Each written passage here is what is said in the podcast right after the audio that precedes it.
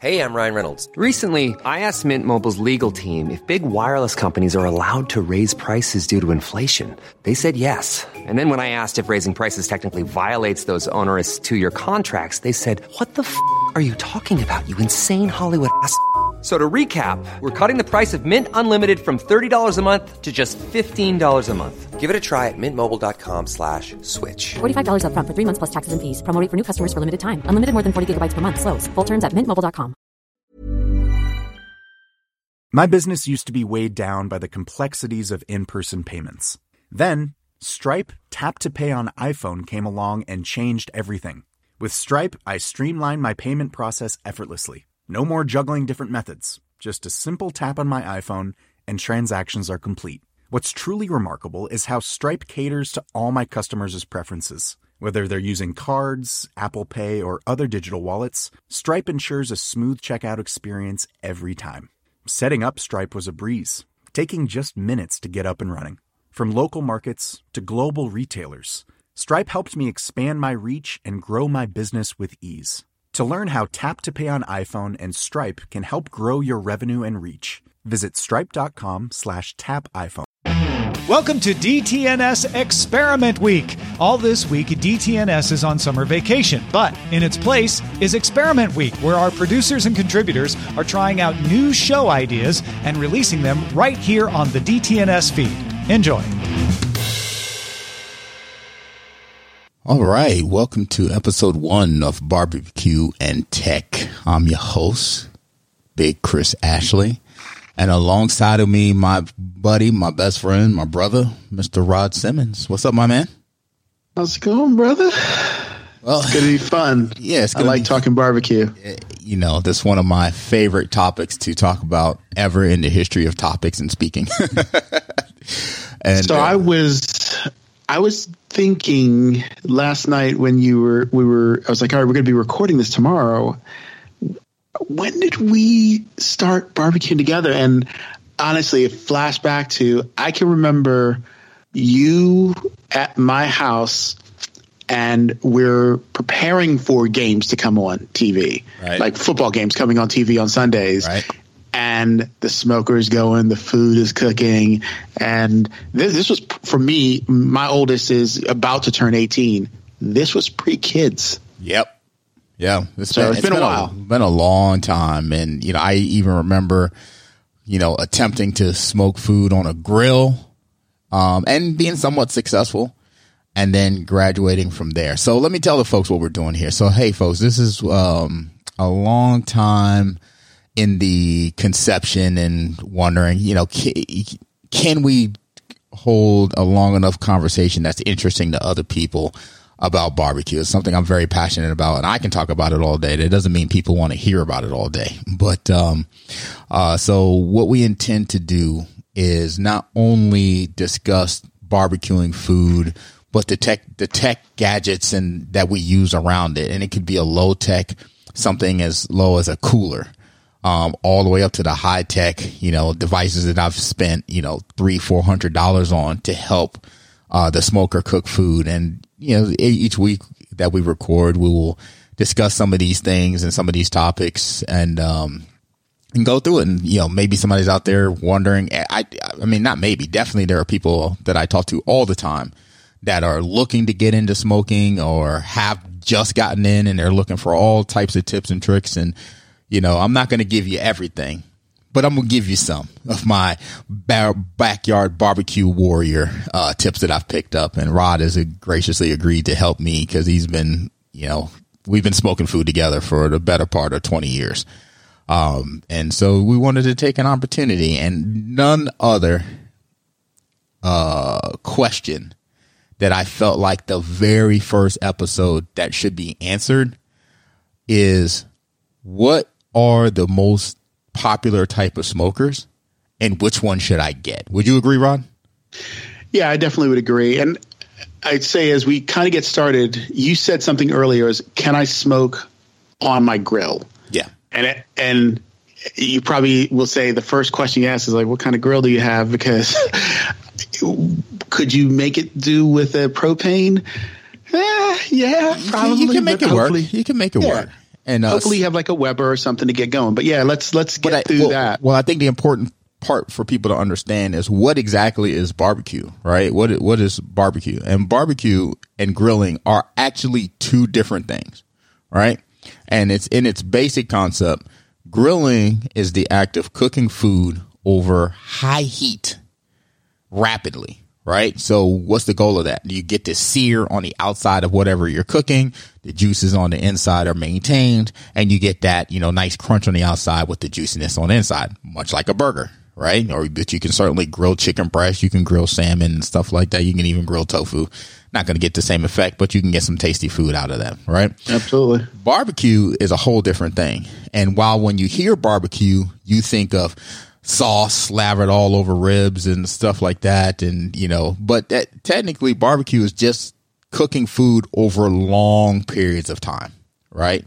And so because, you know, the Brazilians are awesome at barbecue, you know, with their churrascaria uh, technique. You know, if you ever been to a Brazilian barbecue, there's no barbecue sauce in sight, right? but the food is fantastic and they cook that, those meats for a long period of time, um, over that low heat. And, uh, so just understanding what the difference is, then you can realize, okay, can I barbecue on a grill? And I think that's the most rudimentary way to, to do it.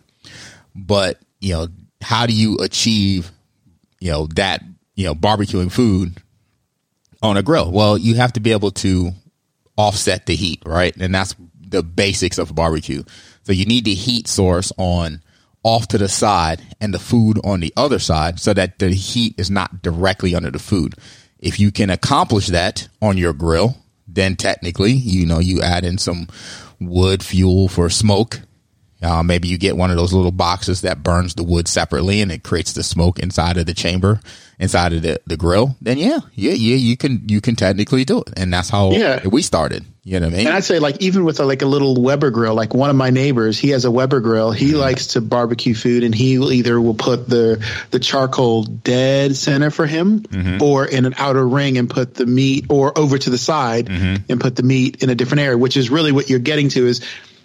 We all probably have the tools that you can get started with this, Sure. but um, I think what you said earlier is what the tech that's involved in it that makes uh, helps cook the food. It just it makes the process so much easier because you know our early days uh, they were Rough. they were definitely yeah They're they rough. were rough with Yeah. um, the the equipment we had. you had the equipment and you had to learn it. So let's talk about it then. So uh, I I would say if I am from you know from my perspective, the most popular type of smokers you're going to run into is the off probably the offset is the most popular one, right? This is the one that you usually see when you go to your Home Depots, your Lowe's. You see this giant black smoker that has a box on the side of it, and then it has the main box um, in in the front, and so that that achieves exactly what we're talking about, right? The box on the side allows you to put the heat source in there, the charcoal, the wood, or just straight wood, depending on what you're doing, and then um, that heat then funnels through a vent in between the small box and the big box. And then um, there's a vent on the other side, on the big box side, and then you create that airflow from the heat source through the meat up and out the box, right? And so that's probably the most popular one, the offset smoker. Food on one side, box on the other side. Now, have you ever owned an offset smoker? I don't I've think never so. owned an offset smoker. I've definitely used one at other people's houses, but I've never owned one myself. It never really appealed to me, even though that you know there's some advantages, right? You know, while you're smoking food off to the side, technically you can grill food directly over that heat source on the right side, right? So you can you can actually do that if you want to, you know, depending on your your, your smoker setup. But a lot of the ones that I saw early on when I was looking into smoking were very flimsy, and that's something we'll talk. That's part of the technology of the smoker we'll talk about is uh what it's made of, right? And they were very flimsy, and it just never really appealed to me. So I always kind of set off. But I know my boy Kevin has a massive offset smoker and his thing looks awesome. You know what I mean? And he he showed me pictures of his barbecue and he's gotten some great barbecue off of that. So I'm not poo pooing offset smokers. Just the cheaper ones aren't for me, but if you get a really, really nice one, I think you're gonna you definitely can create some great All right. food. Stop for a second. Yeah. You said he's got. You said when he showed me pictures, I can see he's got some real good barbecue off of there. So, how are you looking at a photo and you could tell me that he got good barbecue. So, in, and this is a thing that you know, as we go along, we'll try to tell people. You know, first, uh, first and foremost, you know, the best, the ultimate judge of barbecue is the taste of it. But over the years, you've kind of, I've developed, you know, the eye for what I would look at and be like, that's going to taste good. That's going to taste bad. So, for example, if I look at a brisket, right, and I've seen, I've been in, I've been in these uh, Facebook groups, and somebody posts like, "Oh, this is the brisket I just came put a, you know, tooled off," and they cut it up, and people are like, "Oh, it looks great," oh, and I look and I see like a, a a darkish brown coloring or graying coloring right in the meat. That tells me they pulled the meat too soon. They cut it too soon, right? Because it'll gray up like that. Uh, doesn't mean it does taste bad, but you know, when I cut my brisket, it's nice and brown. It's got the bark on the top. It's juicy coming through it. And I let that thing sit and wait, you know, and when you cut it too soon, it will turn gray on you sometimes. And I see that often. I'm like, okay, you, you cut that brisket too soon, right? Or, um, I look at some ribs and maybe they're overdone, um, where they're too dark. And I'm like, you may, you, you may have had a bad smoke where, you know, you put them on too soon before the kind of the, orig- the initial part of the, the, the, uh, charcoal kind of burned up and you got a nice clean smoke. It's nice light blue.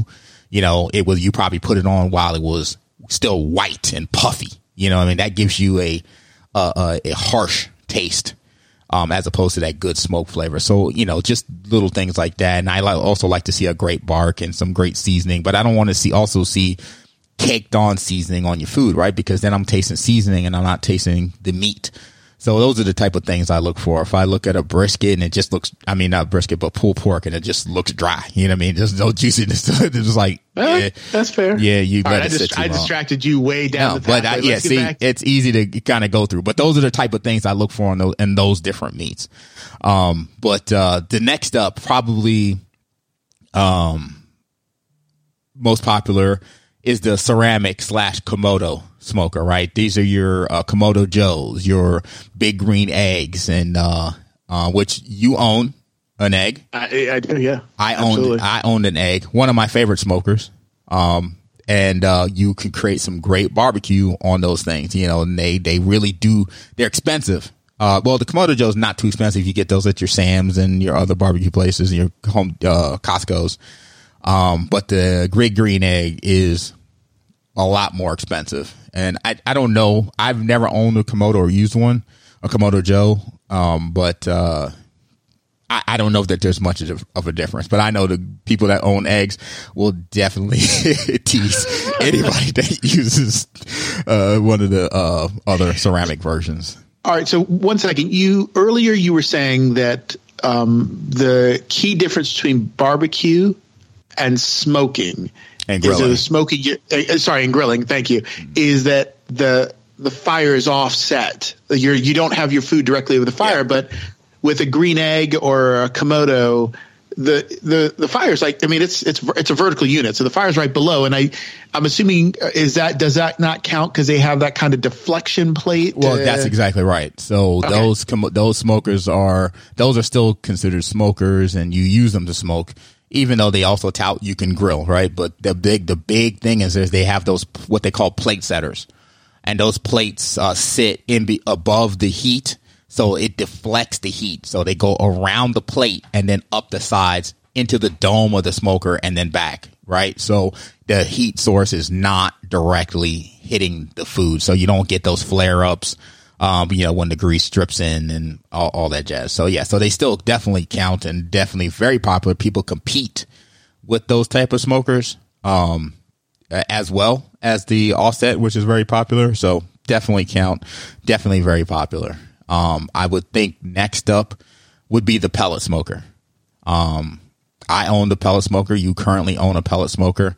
Um, these are the ones that use like the little pellets that come in these bags. They have different uh, flavors of these pellets uh, based on, the uh, you know the tree species uh, that is used. Uh, you know, super easy to use, super convenient to use. A pellet smoker, um, but major downside: um, you will never get as much smoke on the meat uh, on a pellet smoker as you would the other smokers that I've mentioned so far. Yeah, the thing I like about the pellet smoker, and I think probably it's like with the egg, you're. I, I love the egg, but unless you unless you use like some technology and build into it, I don't want to say you fight with the temperature, but it, it, you have to. There's a art of perfecting the temperature, mm-hmm. and nothing more than a windy night can screw all of the art that you've learned up. Yep. And with this, you just you plug it into the wall, press a button, set a temperature. It, it's no different than an oven to some extent. Yeah. Um, I so remember it does make it a little easier. I remember one of the funniest conversations I had with you is when I originally had the pellet smoker and we were preparing for Thanksgiving, and you're like, uh, how long does it is it going to take you? You know, how, how you know you're going to get up early to put the turkey on. How long is it going to take you to get it up to temperature? And I just started laughing.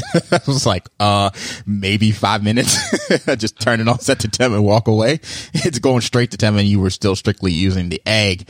And you know that's a good you know 20, 30 minute run up. You know, at least. Yeah. Uh, to get to and temp. It's, it's, and and it's not with with the egg or any anything that you're using fire. It's not just getting up to temp, but it's also making sure it's it's making sure that you didn't overrun it because you can hit you know like say 220 or 250 if that's what you want to smoke at but you could come back out 20 minutes later and realize you're at 400 and then you're yeah. fighting to that happened down, a lot so. on the egg uh, yeah and um, yeah but the, on a pellet smoker you, are good to go you set that temperature and walk away and you're, yeah, you're absolutely. really not gonna give you any more extra run up uh, other than that and then i would think probably newer in entry and probably not as popular uh, out there are what's called a gravity smoker. Um, that's what I use actually. It's uh, by far my favorite, and I've used almost I've used every one that I've mentioned. Um, but the gravity smoker is a very simple process. It's more of like a gun safe style setup. Um, but and it it's offset. Yeah, whereas the box that the food goes into is on one side, and the heat source is on the other side uh, with a vent that allows the heat source to go into the uh, the cook chamber.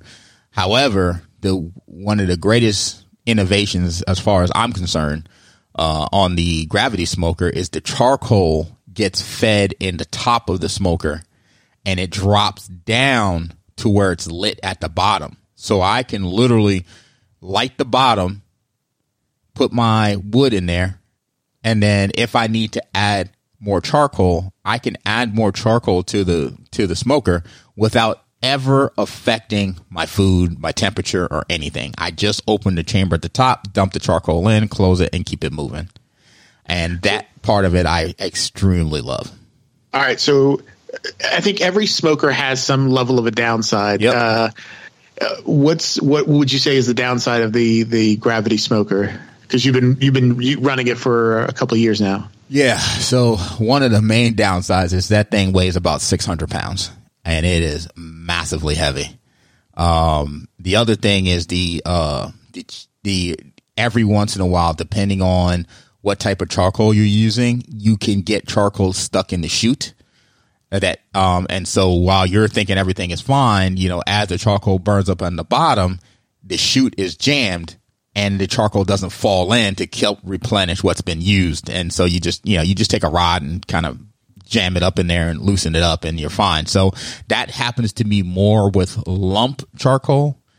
Um, and, and the bigger size lump charcoal as opposed to like the smaller size lump charcoal. And, uh, and, but it doesn't happen so much, but it can happen with briquettes. You know, with the briquette, they're preformed um, I use all natural briquettes if I use them, but it can happen every once in a while where just one just, and it usually happens after a smoke. So if I fill it up and I smoke, you know, every once in a while they just kind of drop in an awkward position. Um, so now what I usually do is before I start up a new smoke, I jam a rod in there, loosen everything up, and then make sure everything's loose, and then add some more on top, and then start the new smoke. Okay. So if you talk about the downside of a uh, one of the kettle smokers, I don't think I mentioned the kettle smoker, and those are like your. Oh, that's where we started. That's man. where we started. That was like that's like your basic one. It kind of looks like a big bullet, if you will. There are all types of kettle smokers, but most a lot of them are just really cheap. Um, that you see in your Home Depots, your Lowe's, and and they're you know usually like 70, 80 bucks. Can you make good tasting barbecue on them? Absolutely. Um, and uh, they they but they're smaller. They usually use propane with them. Um, and uh, so when you're using propane, you're usually just adding wood to the to to the bowl, and you're adding water, right? Because those thinner smokers don't make maintain moisture very well. And then with the heat source constant like that uh, from the propane, it's just you, you're constantly adding water to the pan. You're constantly uh, replenishing wood chips in that pan. But in the end, uh, you can make some decent barbecue. I guess I'd failed to mention electric smokers, but I've never used an electric smoker. I have a friend that has one who's been dying. We're not to even going to upgrade talk it. about that here. But you know, it's not something I'm overly interested in. But from what I to two people I know that have electric smokers, they like them and uh, they they seem to work just fine as well. But I don't know much about those because I, I never So- use them.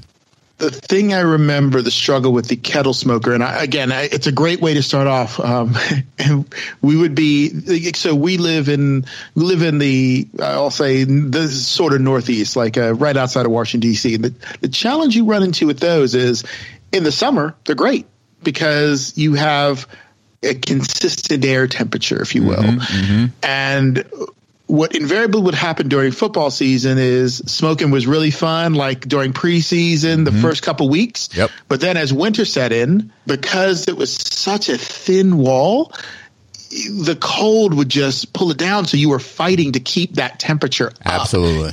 And then you'd have something like you're smoking food and then like it starts raining and it's just like, you, I mean, honestly, you're pouring water on something that's trying to stay warm and it's just cooling it down or worse, it would start snowing and you're just, And when we- you have those spent a lot of temperature fluctuations like that, it tends to throw off your cook, and you know, and it could drag out the, the cook time, and then and when Right, that happens, that. you start getting drier food, and it, it just becomes a pain. But you know, to, if if somebody was like, "Hey, I just want to get started," you know, I, well, yeah, go ahead and grab one. Yeah, at least you'll learn to fight temperature.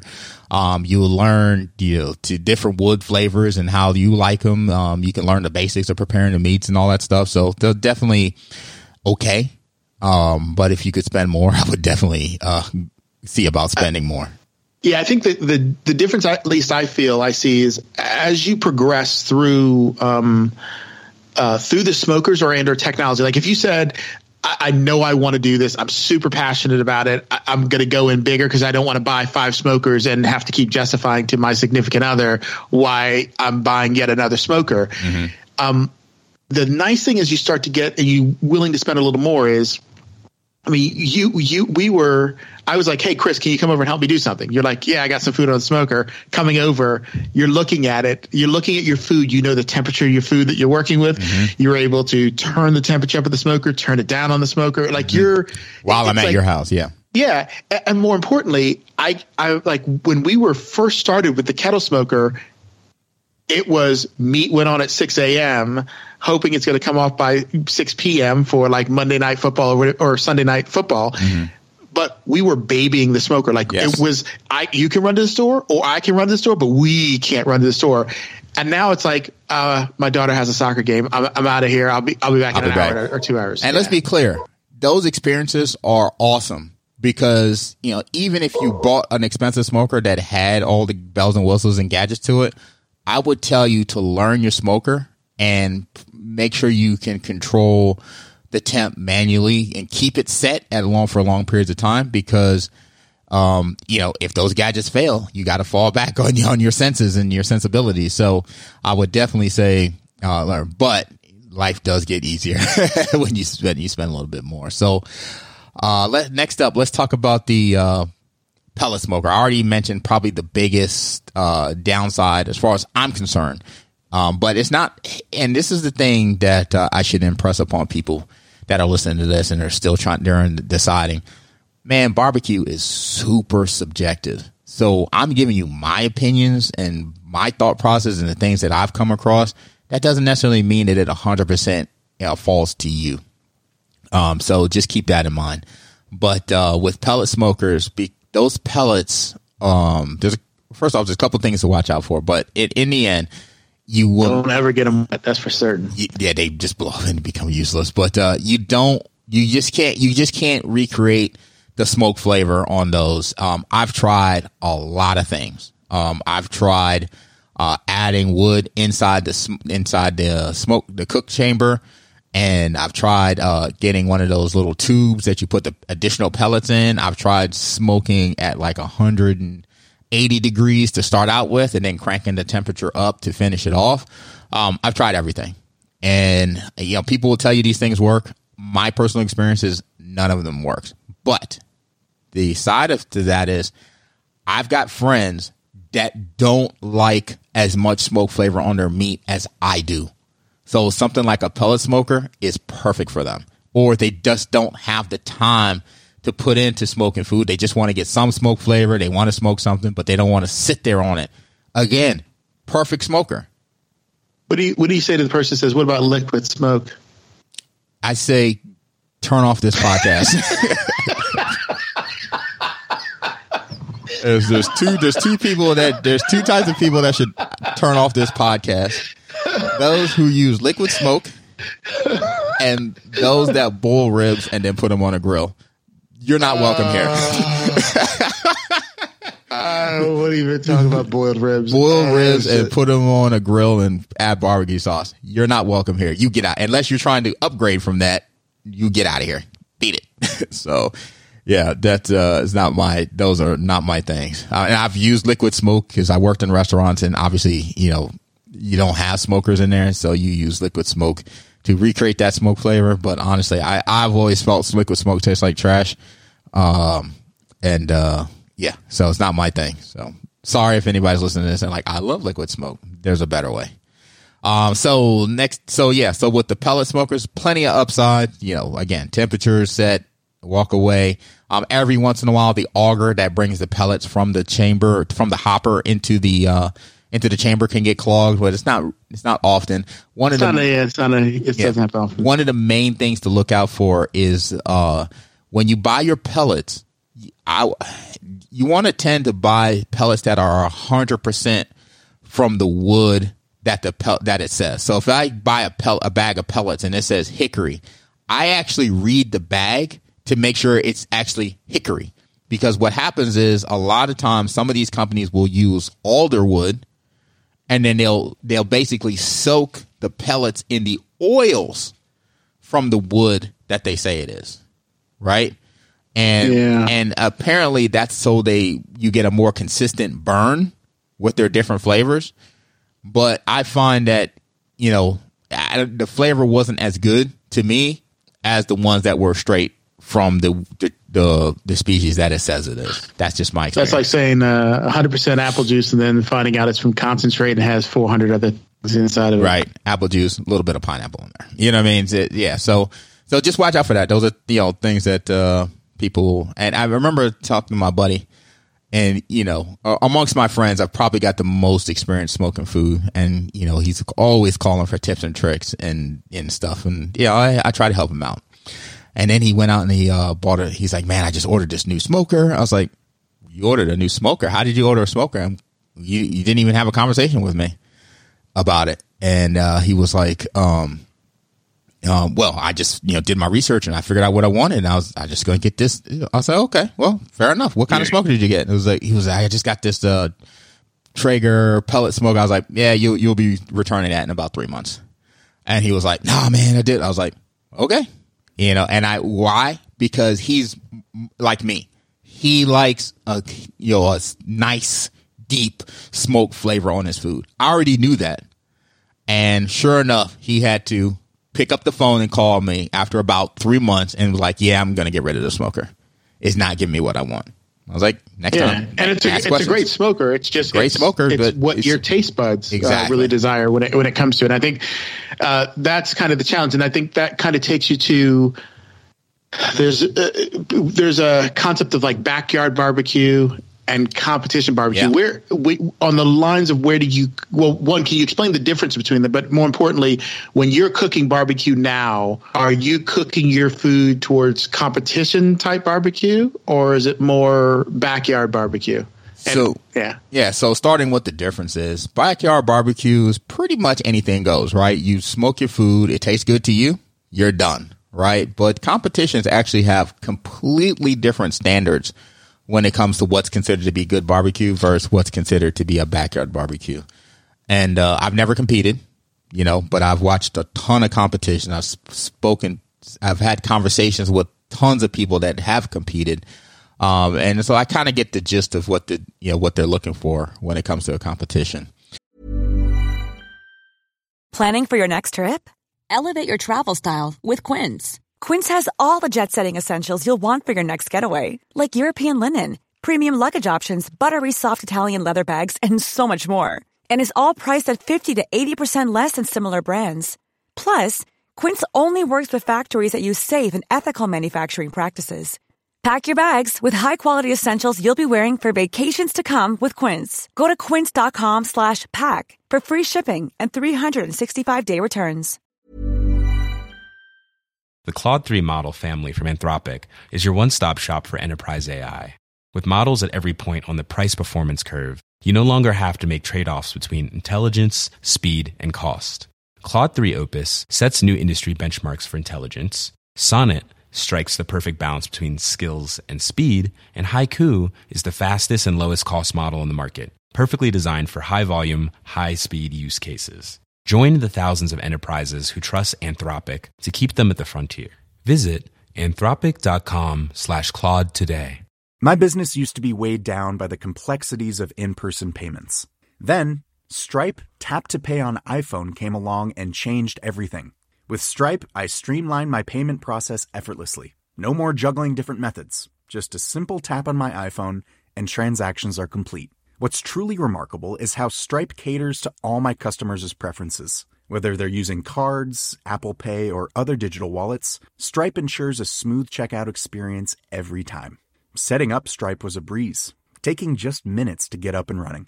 From local markets to global retailers, Stripe helped me expand my reach and grow my business with ease. To learn how Tap to Pay on iPhone and Stripe can help grow your revenue and reach, visit stripe.com slash tap iPhone. And uh, so the biggest one or the biggest term is fall off the bone ribs. You'll drive up and down the streets. You'll see restaurants that say, oh, come in here and get your fall off the bone ribs. And in competition, fall off the bone ribs is, uh, you know, considered to be overcooked ribs. You know, yep. the, the idea that uh, you bite into a rib bone and it, all the meat flops off the bone. Not only is it annoying to me, but it's just not something that should happen. So, and, and especially in a competition. Uh, so that is considered uh, to be overcooked. And what should happen is you should be able to take a rib bone, hold it between your fingers, bite into the meat, pull away. The meat should come off super easy, but the rest of the meat stays on the bone. And then you will actually see kind of like your your indentation, your teeth marks in that, you know, in that rib where you took the bite. That is a competition rib, right? Um, brisket, you know, you, should be able to basically take a slice of your brisket, flop it over your knife, and it just flops over both sides.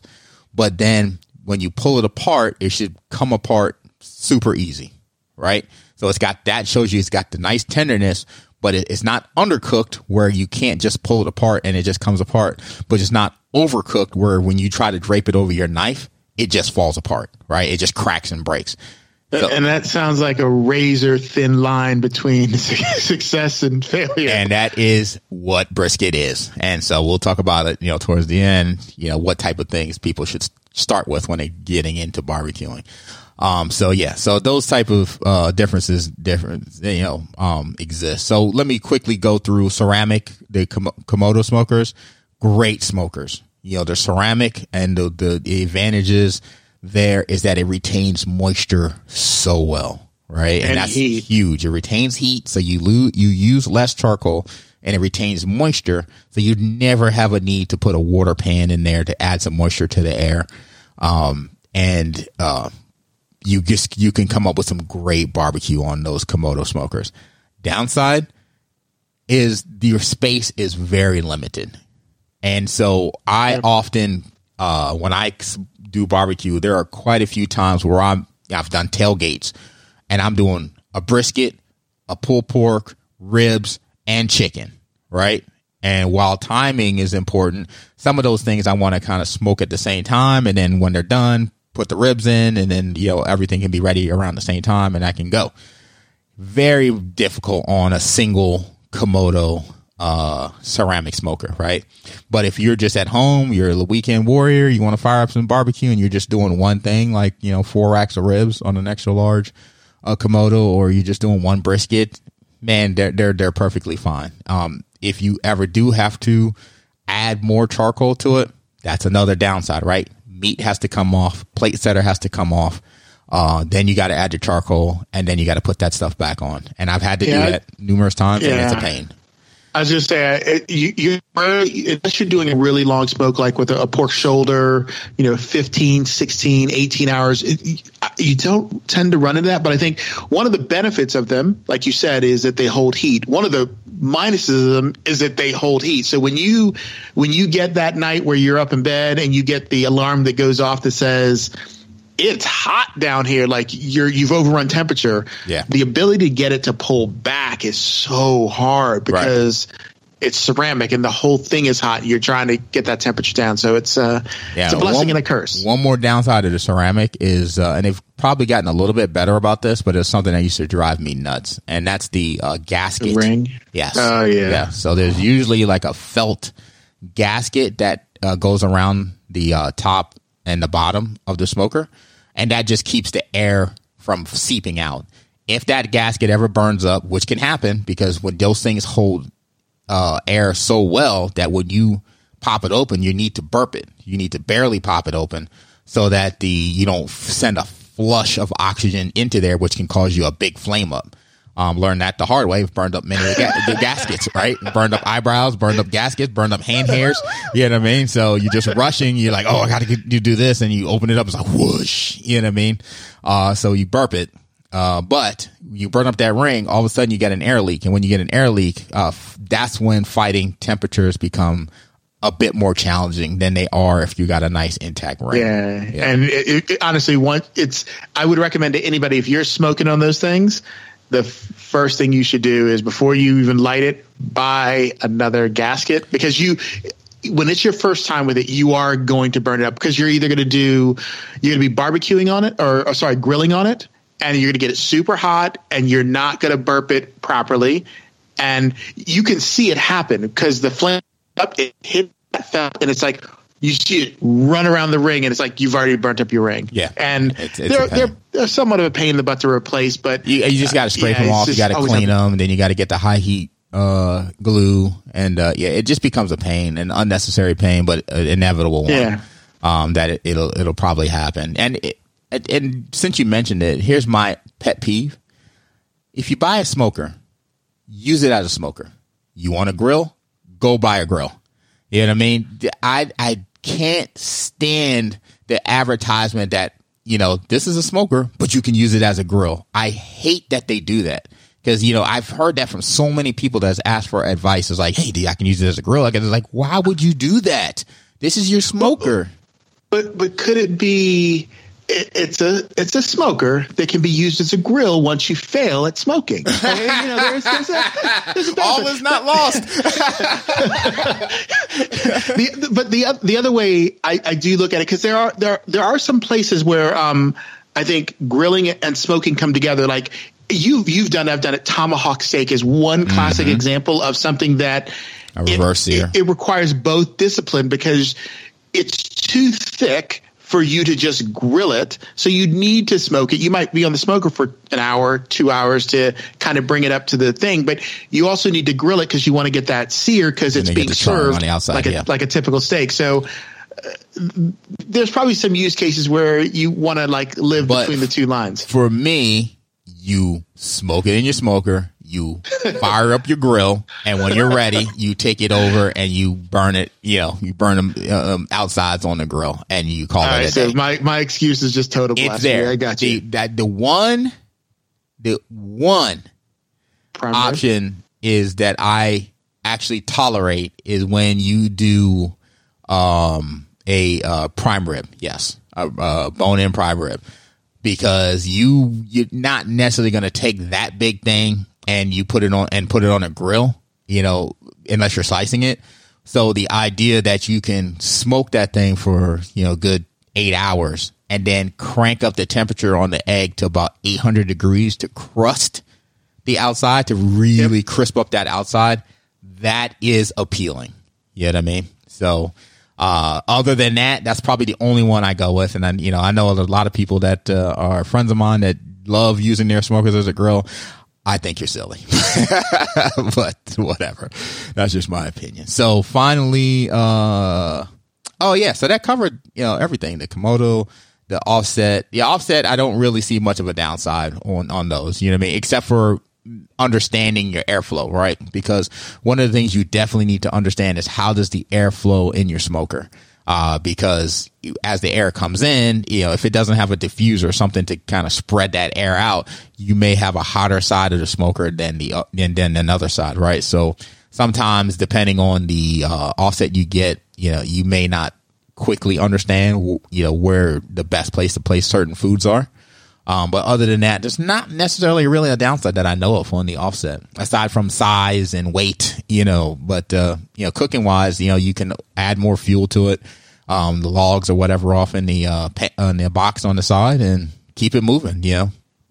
So let's imagine that someone listening to this is saying, you haven't scared me off with saying 16 hours or 12 hour cook times. Mm-hmm. You haven't scared me off with saying that I might need to sit and baby this thing and work the temperature because my budget is going to be the $80 uh, kettle smoker. I don't mind putting the water on. I don't mind dealing with the chips. So I don't mind any of that. Mm-hmm. I- I'm in. I got it before I can graduate to a thousand dollar or even potentially more on a smoker. What meat should I start with to essentially get success from the start? Like, cause would you tell me to jump right into brisket to, so, where should I go? This is a very interesting conversation, uh, portion, right? And, uh, I would tell people, no, stay away from the brisket. I mean, you can't, you can't do brisket without practicing brisket, right? So you, at some point, you're going to have to get in and ruin a bunch before you actually get good at it, right? But uh, to me, the first things you should do with your smoker is understand the temperature, how well it does, how long does it take to cook certain foods, roughly.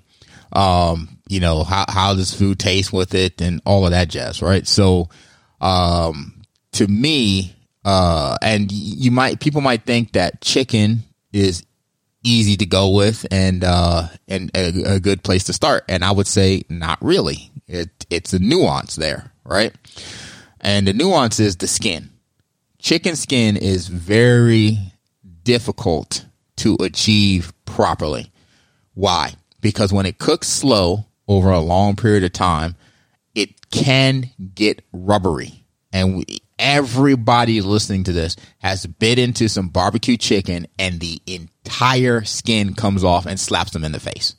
Everybody's done it. Everybody's had that type of chicken. And what happens is there's, you know, most of the fat is sitting right under the chicken. And the problem is chicken cooks so fast that you can't render, cook down all the fat in that time period. It needs to yeah. cook over a longer, a longer period of time. So there are techniques that you can do to to assist that. And but it be, then it becomes a lot longer preparation time to get the chicken ready, right? So that's why you know chicken is very nuanced. If you don't care about that, or if you're going to smoke the chicken and then throw it on a grill afterwards, then you know why not? But if you're like, no, I want to smoke it and then take it right out and start eating it and whatever, chicken may not be the best thing to start with. Brisket definitely not. There is a very fine line between good barbecue brisket and trash. And I've been to a lot of uh, restaurants where I've eaten. Yeah, I'll go into a barbecue restaurant and I'm like, give me one of everything. Give me your chicken, give me a sausage, give me your brisket, give me your ribs. I'll eat it over a couple days. I'm not going to eat it all at one setting, but I want to taste the full gamut of what you guys are doing here. And uh, you know, a lot of these you know, are have some great barbecue, but there have been to my share of ones where I'm like, man, you can take this brisket and just throw it into the garbage. This is trash, you know, and, uh, it's a very fine line. Um, why? Because you're taking that thing upwards of 200 degrees. Uh, depending on the size of it, you can be smoking that from anywhere between 13 to 15 hours. And then, like I mentioned earlier, you, you know, you don't want to rush to cut it. You've had that thing on heat for so long you need the juices to kind of settle back in and pull back in because the heat heats up the middle of the meat and pushes the juices out. And once it starts to cool, you want those cheese juices to come back in, right? And if you cut it too soon, just like if you grill a steak and then you immediately start cutting it, ruined, right? You got to let it sit. Um, so, you know, same thing with large pieces of meat like brisket and, uh, and, um, and for the last one, pulled pork, right? But pulled pork usually has a lot of fat with it, uh, or the pork shoulder or the pork butt, and uh, the and so it's very difficult to mess up a pulled pork.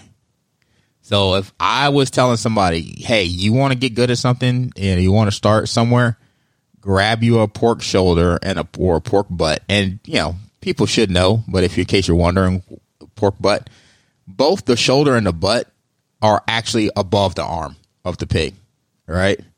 The butt, the actual booty of the pig is the ham, right? So just you know, if people ever wonder about that, you know, the it's just whether you get the lower part of the shoulder of the shoulder, which kind of leads into the leg, or you get above that, which is kind of more h- higher up. Um, you know, you have the you have the pork shoulder and the and the butt. So just just so people know that. Um, I would I would agree with you that I, I do think pork shoulder is probably it's the most forgiving. Yeah, very forgiving. Can you mess it up? Sure, you can dry it out. You can under season it.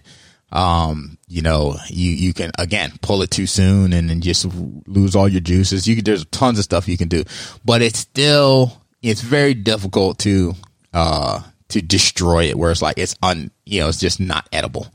And uh, pulled pork I find to be very easy. And another thing I actually find to be very easy is salmon. Um, salmon maybe smokes in an hour.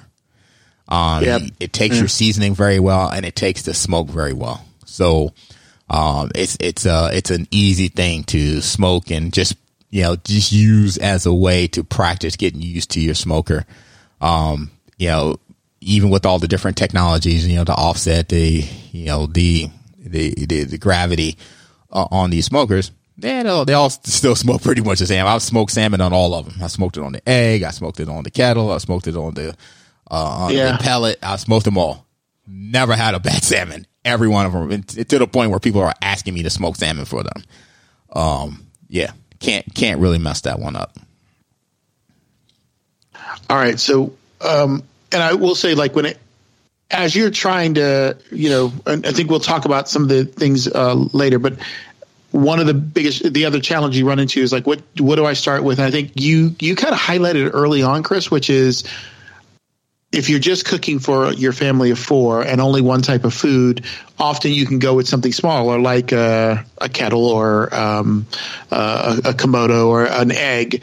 Um, and you might have to start getting in something bigger when you're saying, I want this smoker because I often will have, you know, 40 people over and I want to cook barbecue for 40 people because, because typically with barbecue, you're talking, you know, multi hours cook times. And if you can only get one thing on at a time because you're going to smoke, let's say your brisket and your pork shoulder at slightly different temperatures than your ribs and all these things, uh, unless you're going to have multi- many smokers, you, you, you, tend to, at least in my mind, size is, I think, equated often to how much you potentially want to be able to prepare at a single in a single time. Is that or no? Yeah, for sure. Um, as I was doing more and more tailgates and uh, having more and more people show up at our tailgates, it definitely became a lot harder uh, to use an egg. Um, I remember I would say, "All right, I'm going to smoke these ribs a day before, put them in the refrigerator, and because when I get to the tailgate, I'll quickly ramp them up on the grill, and that's a perfectly fine technique. Um, I've used we used to do that in restaurants. When I worked in the restaurants, we would smoke ribs for hours. Uh, we sorry, we would cook ribs for hours in the oven, and then we would uh, you know let them cool, wrap them up, and then into yeah either half into half racks, and then when somebody ordered one, we would reheat it directly on the grill. The grill was 700 degrees, so it's getting up to temp quick, barbecue it, and send it out. And people loved it um, that way. Uh, but uh, so why not employ that same technique at a tailgate? But once I started getting into smoking briskets and, and pork butts and shoulders and, you know, just saying, okay, now I want to do a barbecue. I had a buddy come down from Canada who wanted to experience the American tailgate. And of course he wanted to, you know, experience uh, my barbecue. He's, you know, an excellent cook in his own right.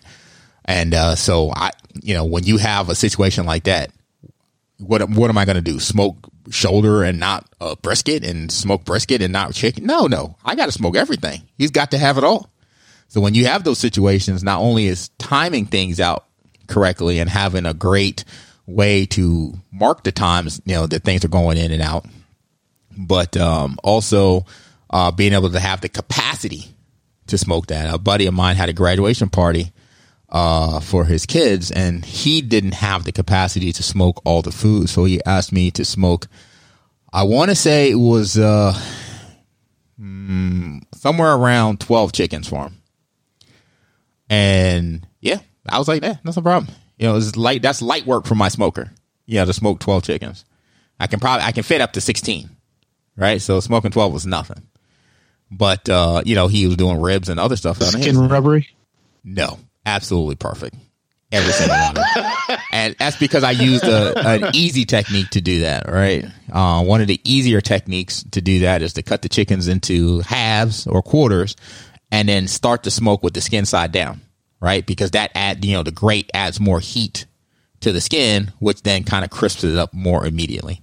And that's just a quick, a quick tip to how to uh, do that, to achieve that. All right so over the years, and again, we talked uh, kind of early on, we were fighting temperature stuff like that. What if someone's getting into this? What what things? What what tools should they get kind of involved in that from um, like you know i think you you use a flame boss now right? I is do. that what yeah. you're using? Yeah. Yeah. So what, what kind of things like that could i do to because i think most people would say i do like barbecue. Like i like going to whether like mission barbecue or you get to franklin's barbecue and you can get really good stuff. I like it. I'd love to prepare it at my house but it, I I don't want to work that daggone hard for it. So what what can I do that can that can if I got to get started that can I I can make this a little easier so it's just not uh, man I'm too tired to eat the food once it's done.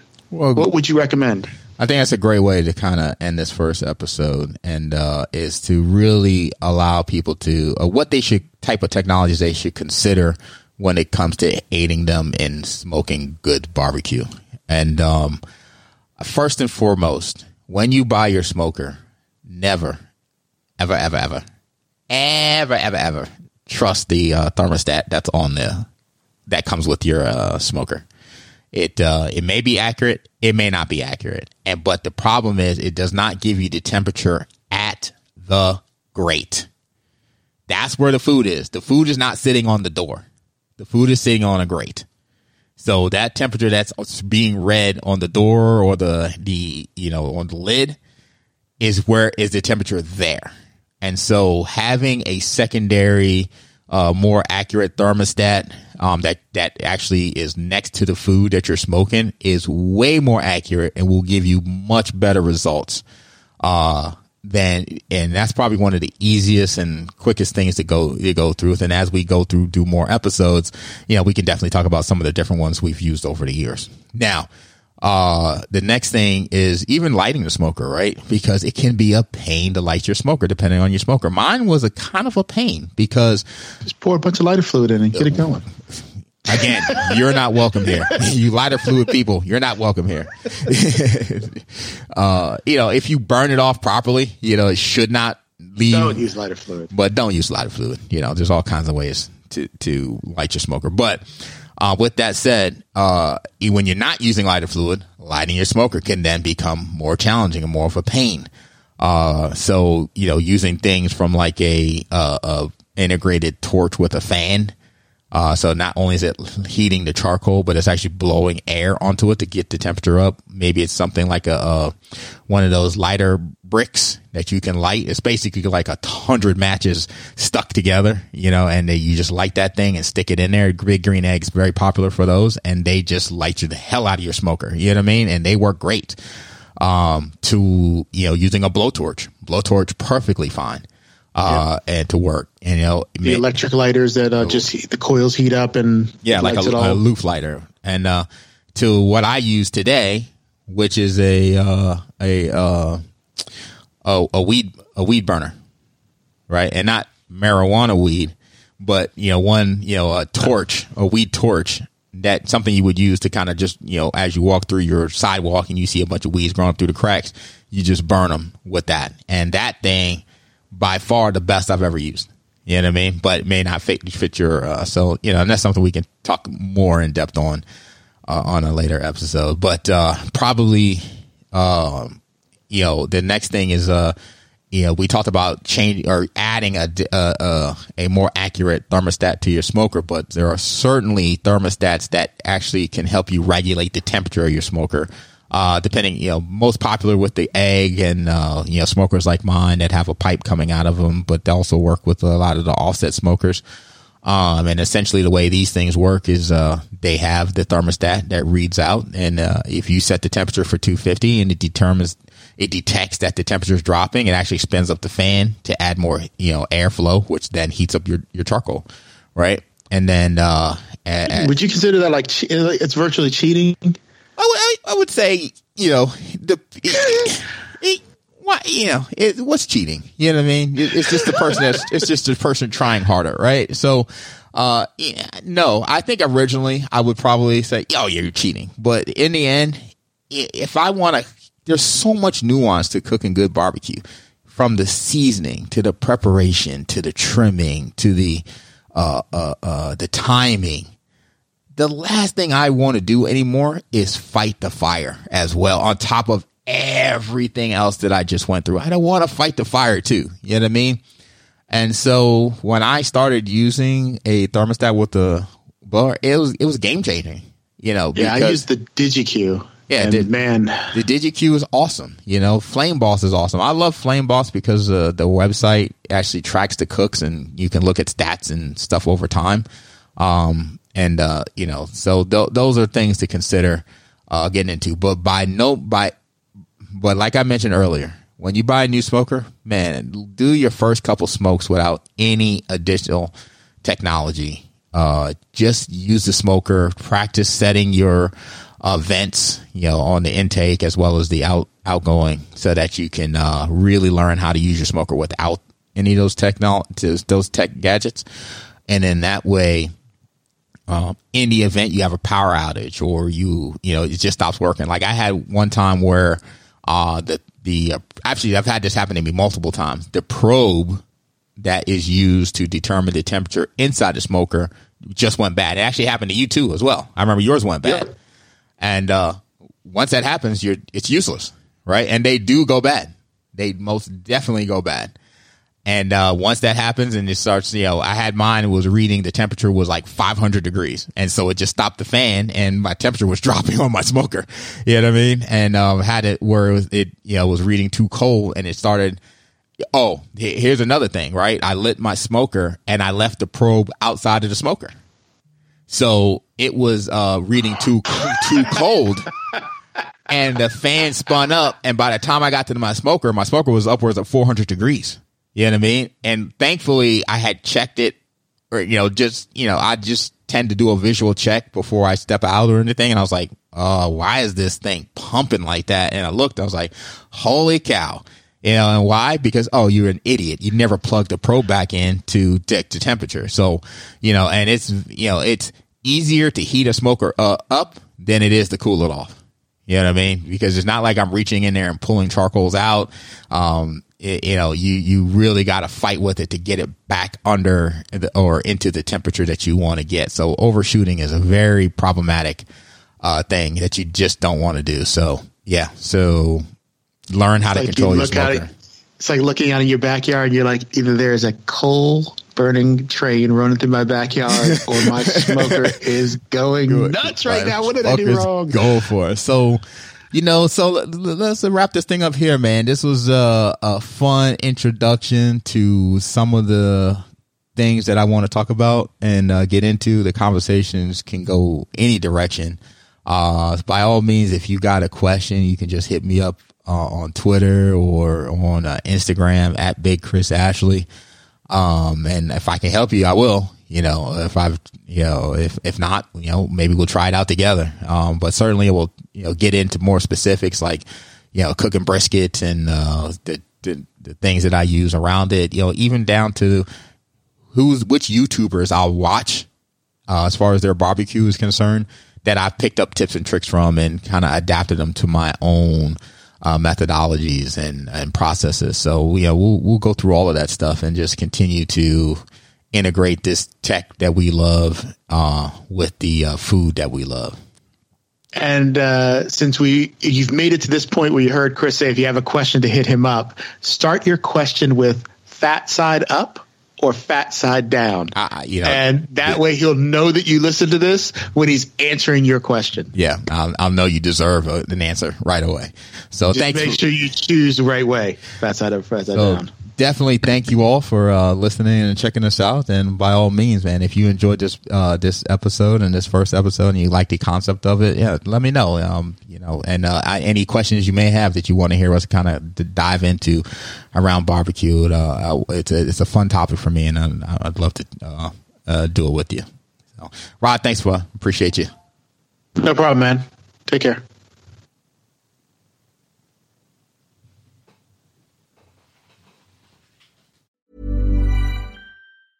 Ever catch yourself eating the same flavorless dinner three days in a row?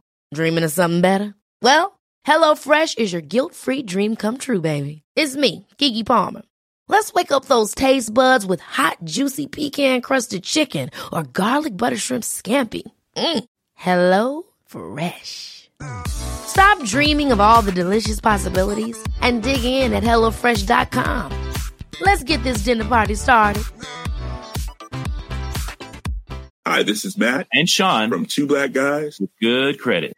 From a local business to a global corporation. Partnering with Bank of America gives your operation access to exclusive digital tools, award winning insights, and business solutions so powerful you'll make every move matter. Visit bankofamerica.com slash banking for business to learn more.